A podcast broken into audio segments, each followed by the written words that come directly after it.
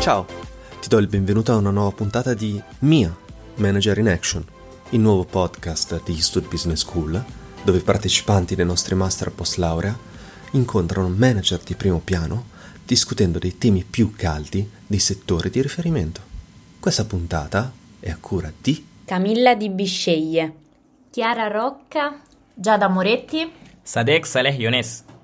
Benvenuta Lisa e ti ringraziamo davvero tanto per averci dato l'opportunità di conoscerti e di ascoltare la tua storia interessante. Entriamo subito nel vivo se sei d'accordo.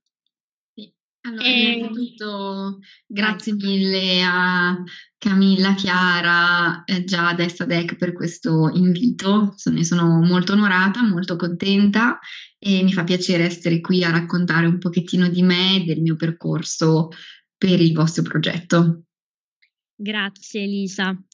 Uh, partiamo subito con la prima domanda. Dal tuo curriculum non c'è sfuggita, dopo un'attenta analisi, il tuo background giuridico, arricchito poi anche da un'esperienza all'interno di uno studio legale.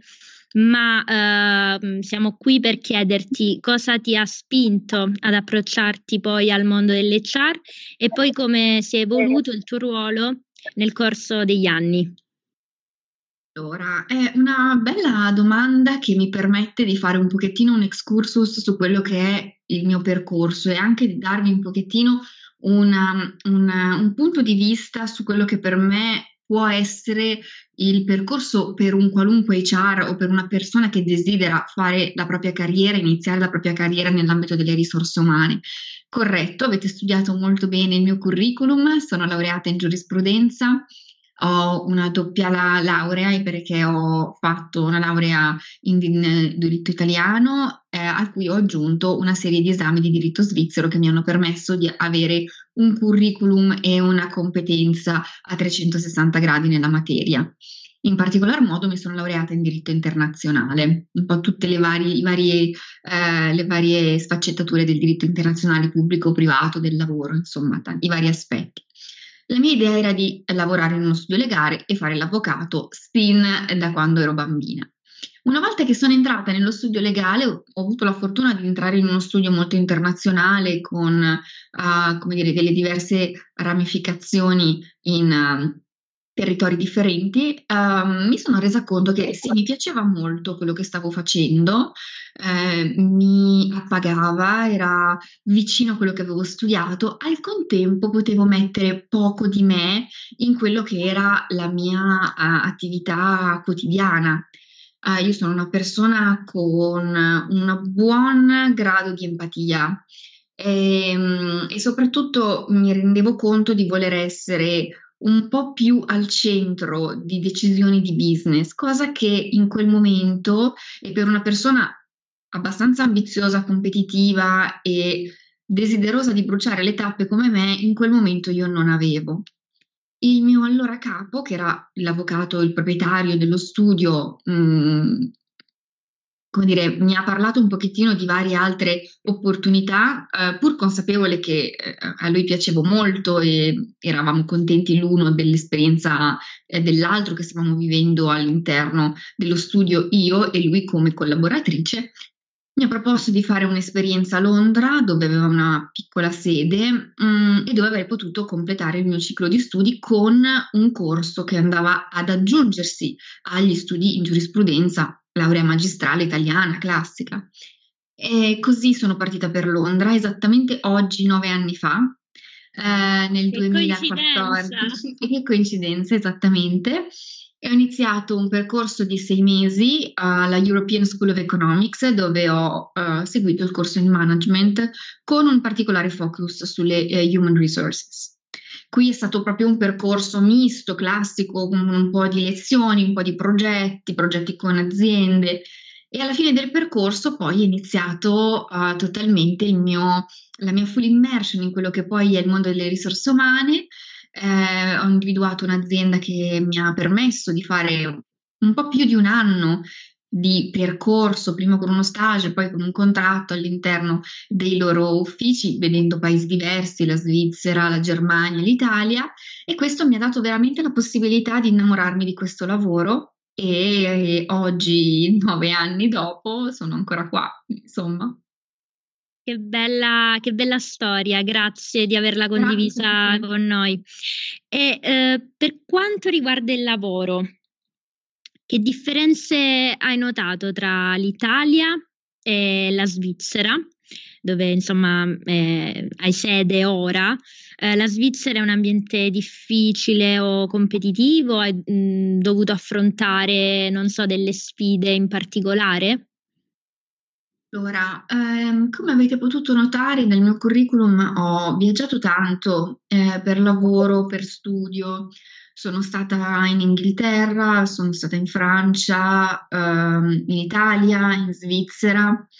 Per motivi di lavoro ho viaggiato tanto anche tra gli Stati Uniti e l'Europa prevalentemente, andando a vedere un pochettino come si poteva sviluppare il mio lavoro in, in vari paesi, uh, perché appunto l'azienda in cui lavoravo prima, che aveva sempre la sede in Svizzera, aveva altre sedi in Europa e negli Stati Uniti e questo mi permetteva di viaggiare tanto e di conoscere il mondo del lavoro, il diritto del lavoro, eh, le, le, sfaccettature di come si gestisce un, eh, un, un gruppo di lavoro nei vari, nei vari paesi. Ovviamente ho, ho, notato sempre delle differenze perché, eh, come normale che sia, ogni paese ha le sue caratteristiche.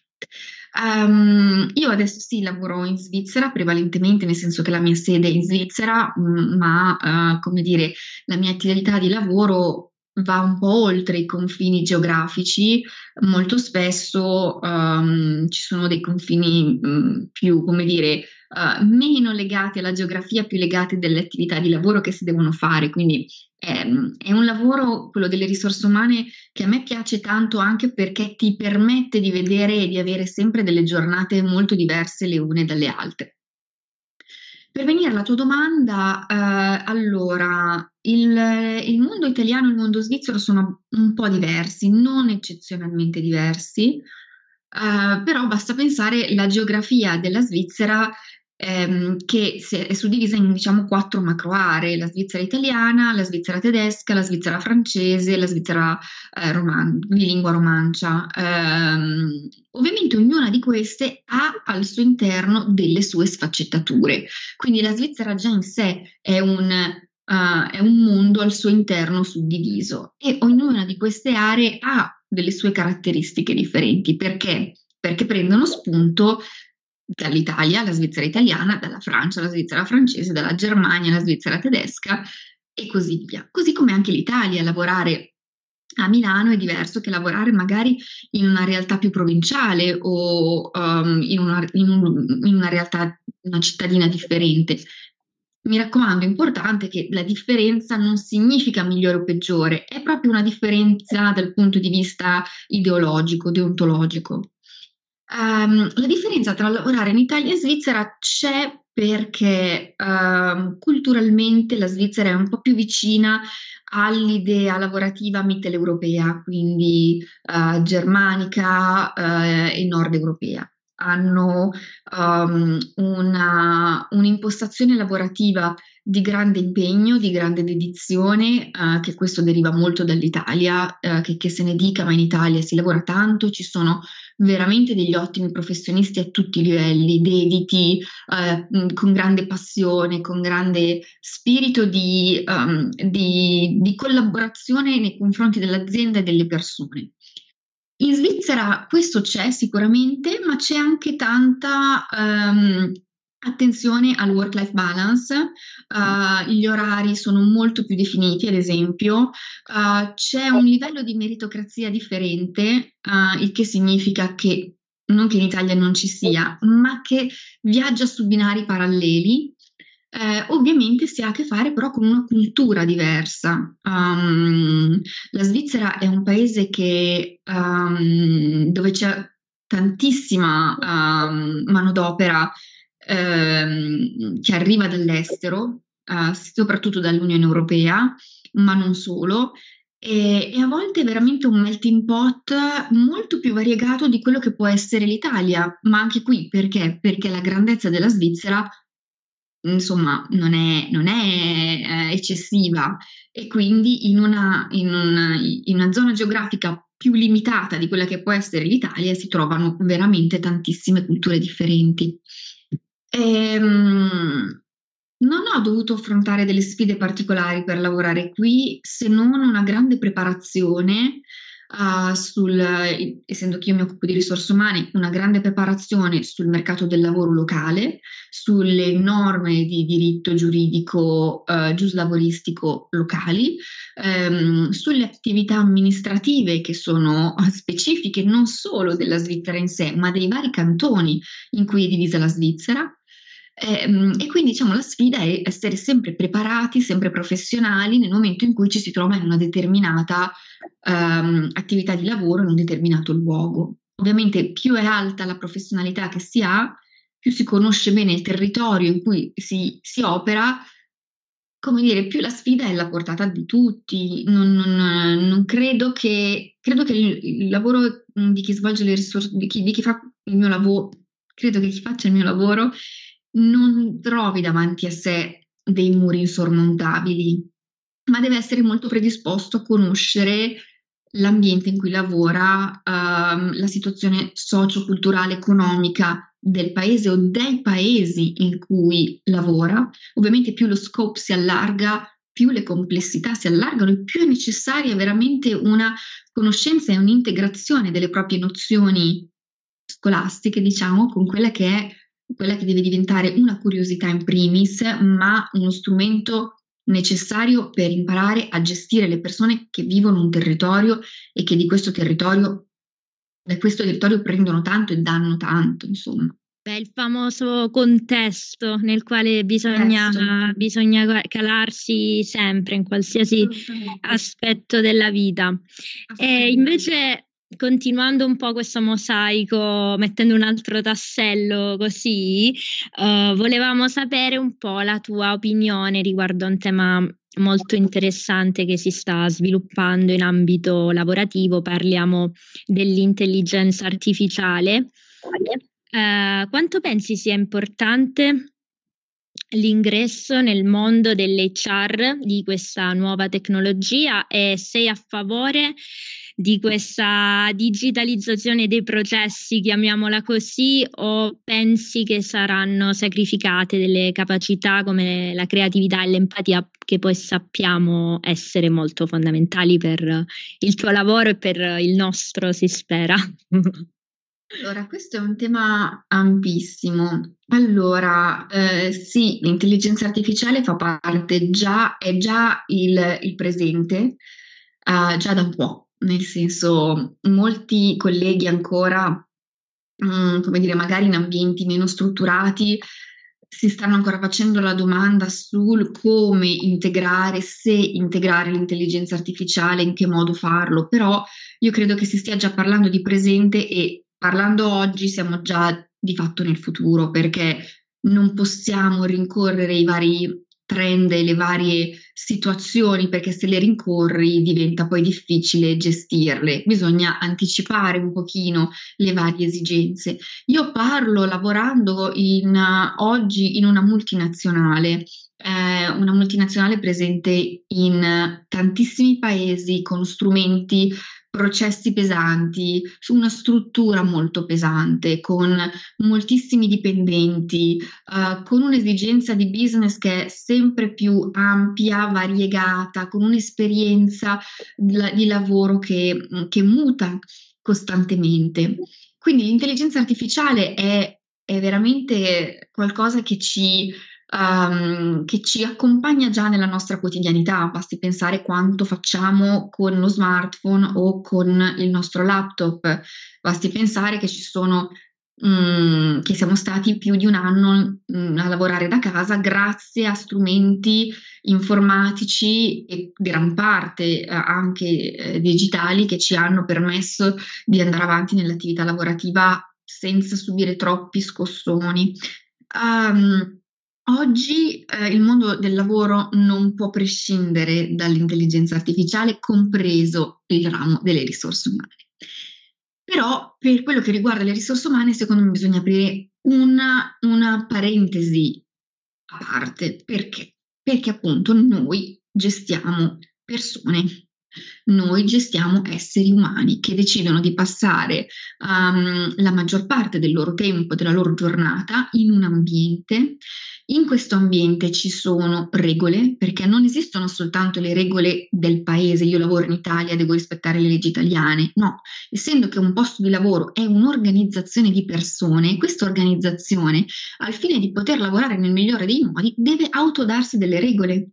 E quando tu assumi una persona, queste persone automaticamente inter- in- intervenendo all'interno di un posto di lavoro accettano questo genere di regole, quindi si, si, organizzano, decidono di organizzarsi, ma sono sempre persone. Quindi abbiamo questi due aspetti.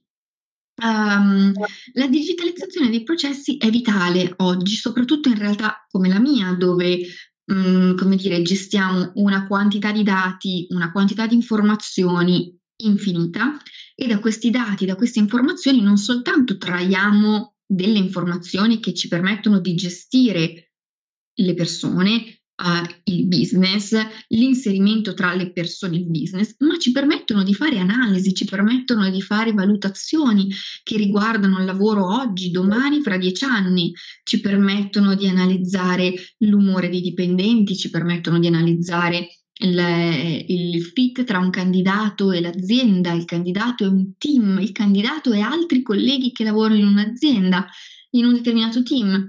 Quindi l'intelligenza artificiale è già parte del della nostra vita, anche in realtà meno strutturate. Che ripeto, io parlo oggi per Tiffany, che è una realtà con 14.000 dipendenti, ma una situazione simile, magari più semplice, la si può trovare in una realtà di una piccola media impresa italiana eh, di cui appunto il territorio italiano è mm, mm, pieno, in cui in maniera, in scala minore ovviamente, comunque ci sono, ci devono essere dei processi supportati mm, dalla tecnologia, dal digitale, da tutte quelle che sono quelle che possono essere oggi e domani le nuove invenzioni, le nuove eh, i nuovi supporti all'attività lavorativa. Questo perché altrimenti si rimane indietro, rimanere indietro nel, nel business di oggi non è qualcosa che le aziende possono permettersi. Quindi ovviamente ogni dimensione ha la sua scala, però eh, la tecnologia e l'intelligenza artificiale sono già parte della nostra, della nostra quotidianità. Eh, io ne sono a favore. E qui entra un ma. Eh, il ma, eh, perché appunto parliamo di, di, persone e quindi noi dobbiamo uh, in alcuni casi mh, mm, mettere la nostra faccia, la nostra competenza, la nostra empatia nella gestione dell'altro. E per gesti- gestione forse non è neanche la parola corretta, sebbene sia quella giusta, ma nel momento in cui parli di persone, parlare di gestione delle persone, secondo me fa venire un po' meno quella, certo. quella, quella, poesia che dovrebbe sempre un po' esserci quando gestisci certo. le persone, quando hai a che fare con le persone. Anche perché ormai si parla di umane risorse esatto. più che di esatto. risorse umane. Esattamente, esattamente questo è il punto. Eh, l'empatia, la creatività e il, il tatto che noi possiamo mettere nel momento in cui ci interfacciamo con le altre persone fanno la differenza. Eh, al giorno d'oggi qualunque dipendente in qualunque settore, in qualunque azienda ha il diritto di interfacciarsi con i propri rappresentanti, la propria azienda. Le risorse umane sono la faccia della pro- dell'azienda in cui le persone lavorano e quindi hanno bisogno di trovare di fronte a sé qualcuno che li ascolti, qualcuno che uh, individui in loro eh, non soltanto una risorsa lavorativa, ma una persona che può garantirti il, uh, il um, come dire, garantirti di, di, poter andare avanti nel fare la tua attività, al contempo dandogli la dignità giusta. Ecco, io credo che quando si gestiscono le persone, se si ha in mente il fatto che si ha di fronte degli esseri umani e a questi esseri umani gli devi della dignità, perché è il minimo nel momento in cui si sceglie di fare questo lavoro, beh, a questo punto um, non si può basare tutto soltanto su processi automatizzati, ma deve entrare in gioco la capacità umana e, e, e il carattere delle persone e mh, mm, tutto quello che riguarda uh, l'essere umano, ecco. Certo, ehm, chiarissimo, grazie. E ehm, invece, eh, considerando la tua attuale posizione lavorativa da Tiffany, noi siamo ragazzi e ragazze, quindi ci viene spontaneo così chiederti una curiosità. Eh, secondo te cosa rende l'industria del fashion e luxury così mh, mm, appealing, affascinante? Allora, um, vabbè, nel senso, io credo che sia appealing e affascinante per tutti coloro che hanno magari un interesse extra lavorativo in quello che può essere l'arte, la moda è arte, um, il fashion, il lusso molto spesso è arte e per lusso non, può, non parlo soltanto di abbigliamento e um, gioielleria, quello che può essere ad esempio il settore di Tiffany, ma può essere l'automotive, quindi magari una persona è particolarmente interessata all'ambito dell'automotive, ma è una persona particolarmente interessata anche al, al meglio che questo ambito gli possa dare e quindi automaticamente uh, si interfaccia con quello che è il settore lusso dell'automotive, no? In tutti i vari settori c'è il lusso, no? Uh, perché ogni ser- bene o male, ogni servizio, gran parte dei prodotti che noi abbiamo c'è fasce differenti.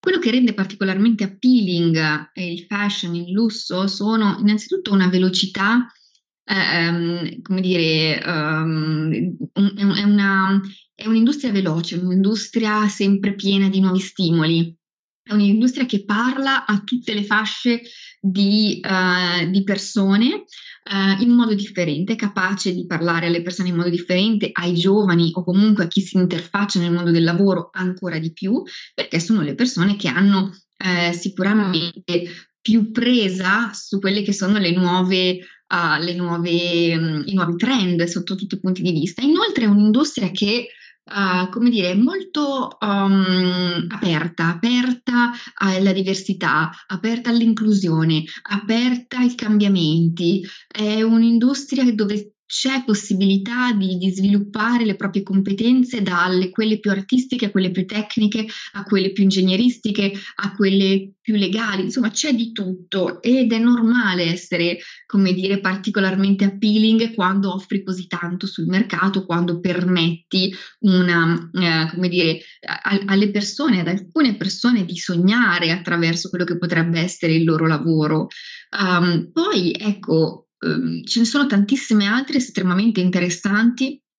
Quando io parlo agli studenti nelle università, ogni tanto vado, eh, dico sempre loro di non fermarsi soltanto a questo, perché il mondo è pieno di opportunità e non sai mai qual è l'opportunità giusta per te, non ci si dovrebbe mai, a meno che una persona non faccia la stilista e quindi è ovvio, Sava Sandir, che deve entrare in questo settore ma se una persona fa risorse umane, eh, si occupa, vuole occuparsi di risorse umane, trova veramente eh, terreno fertile in tantissimi altri settori eh, che sono molto spesso anche um, a volte più all'avanguardia di quello fashion and luxury um, o comunque dove ci sono delle opportunità che non sono seconde di certo a questo settore. Poi, ovvio, da da, persona a cui piace anche sicuramente questo aspetto un po' più um, uh, esterno alla mera attività lavorativa, posso dire che anche a me piace assolutamente questo settore, è pieno di attività, di, di opportunità.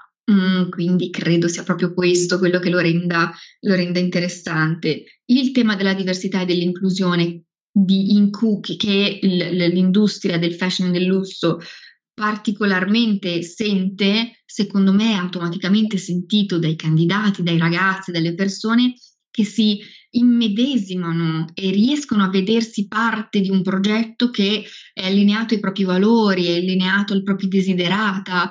Quindi è stata brava l'industria del fashion e del lusso perché quasi tutti sono molto attenti a questi aspetti e, e quindi riescono ad attrarre talenti. Certo, ehm, e se ora mh, direi di spostare il focus proprio su quello che, che ci accomuna, il, il, mondo delle risorse umane, come, come dicevamo. E, ehm, quindi eh, la nostra curiosità è, eh, Lisa, quando hai davanti un curriculum, eh, cosa ti cattura e come mh, prepararsi a un colloquio con un brand di alta moda, a cui ritorna l'alta moda che ci è tanto cara?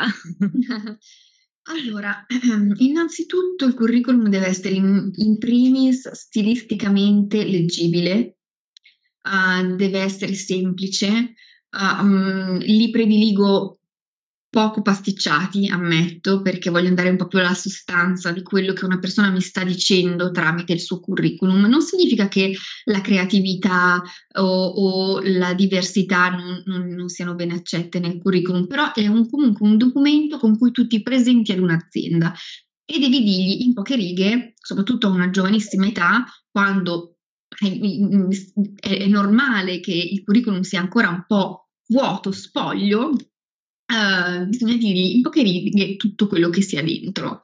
Poi ovviamente più si cresce, più il curriculum diventa un racconto di sé um, e lì è ovvio che sia, come dire, un po' più completo, un po' più lungo, un, un, po, meno, uh, un po' meno schematico.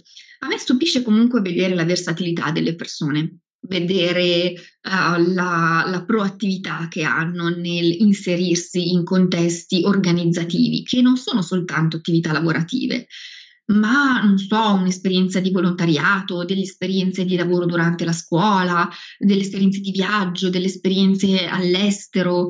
Mi piace vedere persone che vanno oltre quello che è il percorso standard, il percorso classico, il che non significa, mi raccomando, mh, mm, cercare il blasone, il nome di un'azienda o di un istituto scolastico particolare, significa proprio dimostrare la propria voglia voglia di far parte di un posto nel mondo e, e lo vedi, da alcuni curriculum si, si nota proprio. Ehm, Prepararsi ad un colloquio per un brand di alta moda, secondo me, è molto simile a prepararsi ad un colloquio in un altro posto di lavoro. In primis ci vuole il rispetto per la persona con cui tu andrai ad interfacciarti, per l'azienda a cui ti presenti ehm, e quindi bisogna conoscere bene il ruolo per cui eh, ci si sta ehm, facendo, per cui si è fatta la propria candidatura, l'azienda, eh, conoscere bene anche la persona che andrà a intervistarti. Oggi abbiamo tutti i, me- i mezzi possibili possibili e immaginabili, LinkedIn, eh, informazioni aziendali e quant'altro per sapere la persona che ti sta intervistando chi è e, ehm, e, e poi presentarsi se stessi. Uh, è molto chiaro quando hai di fronte una persona preparata, ma se stessa, non costruita, non falsa. Eh, credo che questa sia la cosa migliore perché alla fine uh, nel momento in cui un'azienda ti sceglie, molto spesso si hanno di fronte persone uh, esperte nell'ambito della selezione, che hanno fatto dei training per questo, quindi ti capiscono, capiscono immediatamente chi hanno di fronte. Quindi essere se stessi, essere ordinati, essere... Mh, mm, dimostrare la propria passione non soltanto per quel ruolo, ma proprio per quello che si andrà a fare, per il lavoro che si vorrà andare a fare. Poi è ovvio, ragazzi, parliamoci fuori dai denti.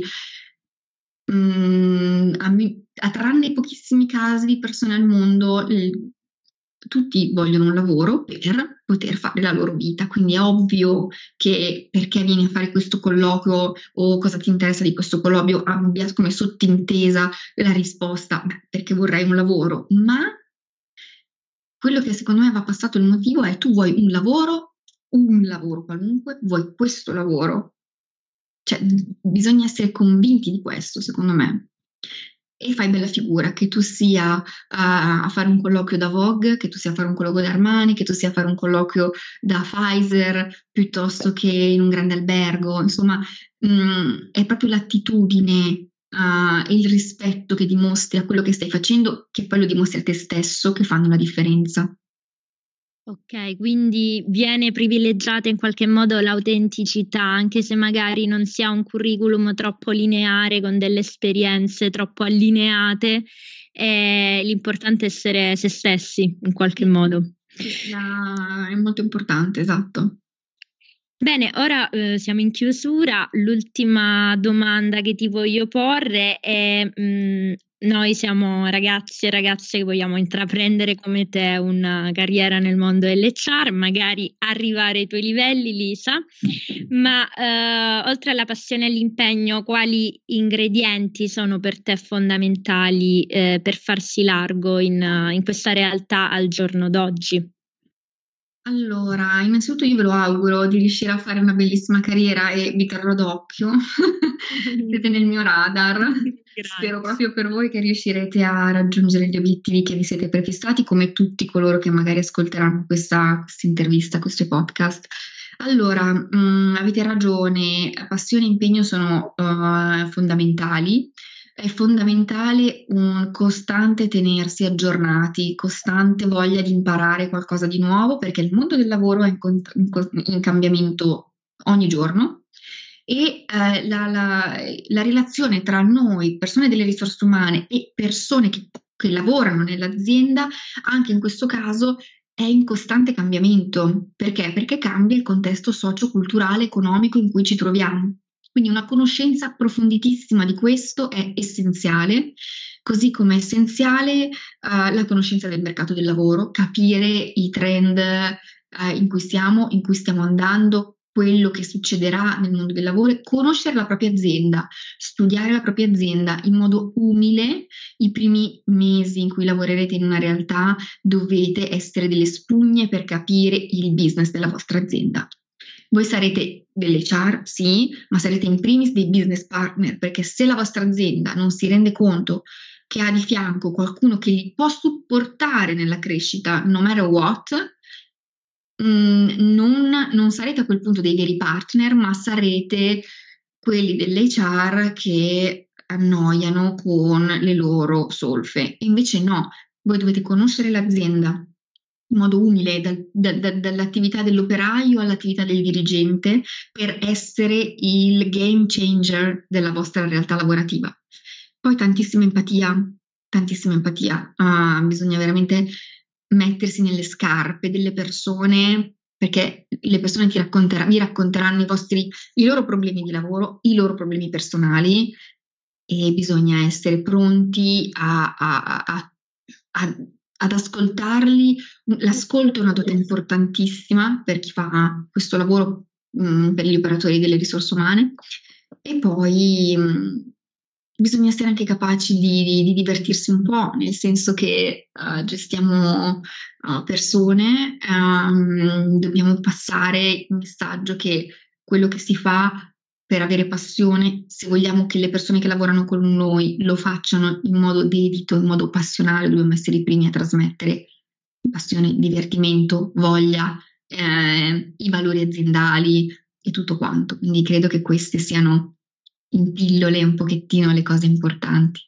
Quindi la condivisione dei valori, e molta empatia e divertimento. Assolutamente. Grazie Elisa, per noi è stato un piacere. Uh, speriamo di rivederti presto e ti auguriamo, ti auguriamo, una buona serata. Grazie mille, grazie a voi di avermi ascoltata, spero di aver uh, risposto bene a tutte le vostre domande e spero anche di vedervi prestissimo e di uh, continuare a far parte, insomma, di vedervi far parte di questo mondo del lavoro presto. Grazie Elisa. Grazie di Ciao. cuore.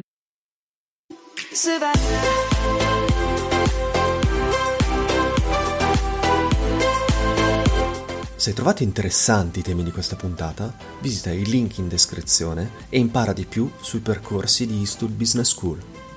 Eastwood è la prima business school indipendente d'Italia che da più di 50 anni si adopera per diffondere una cultura d'impresa al servizio della crescita e della comunità.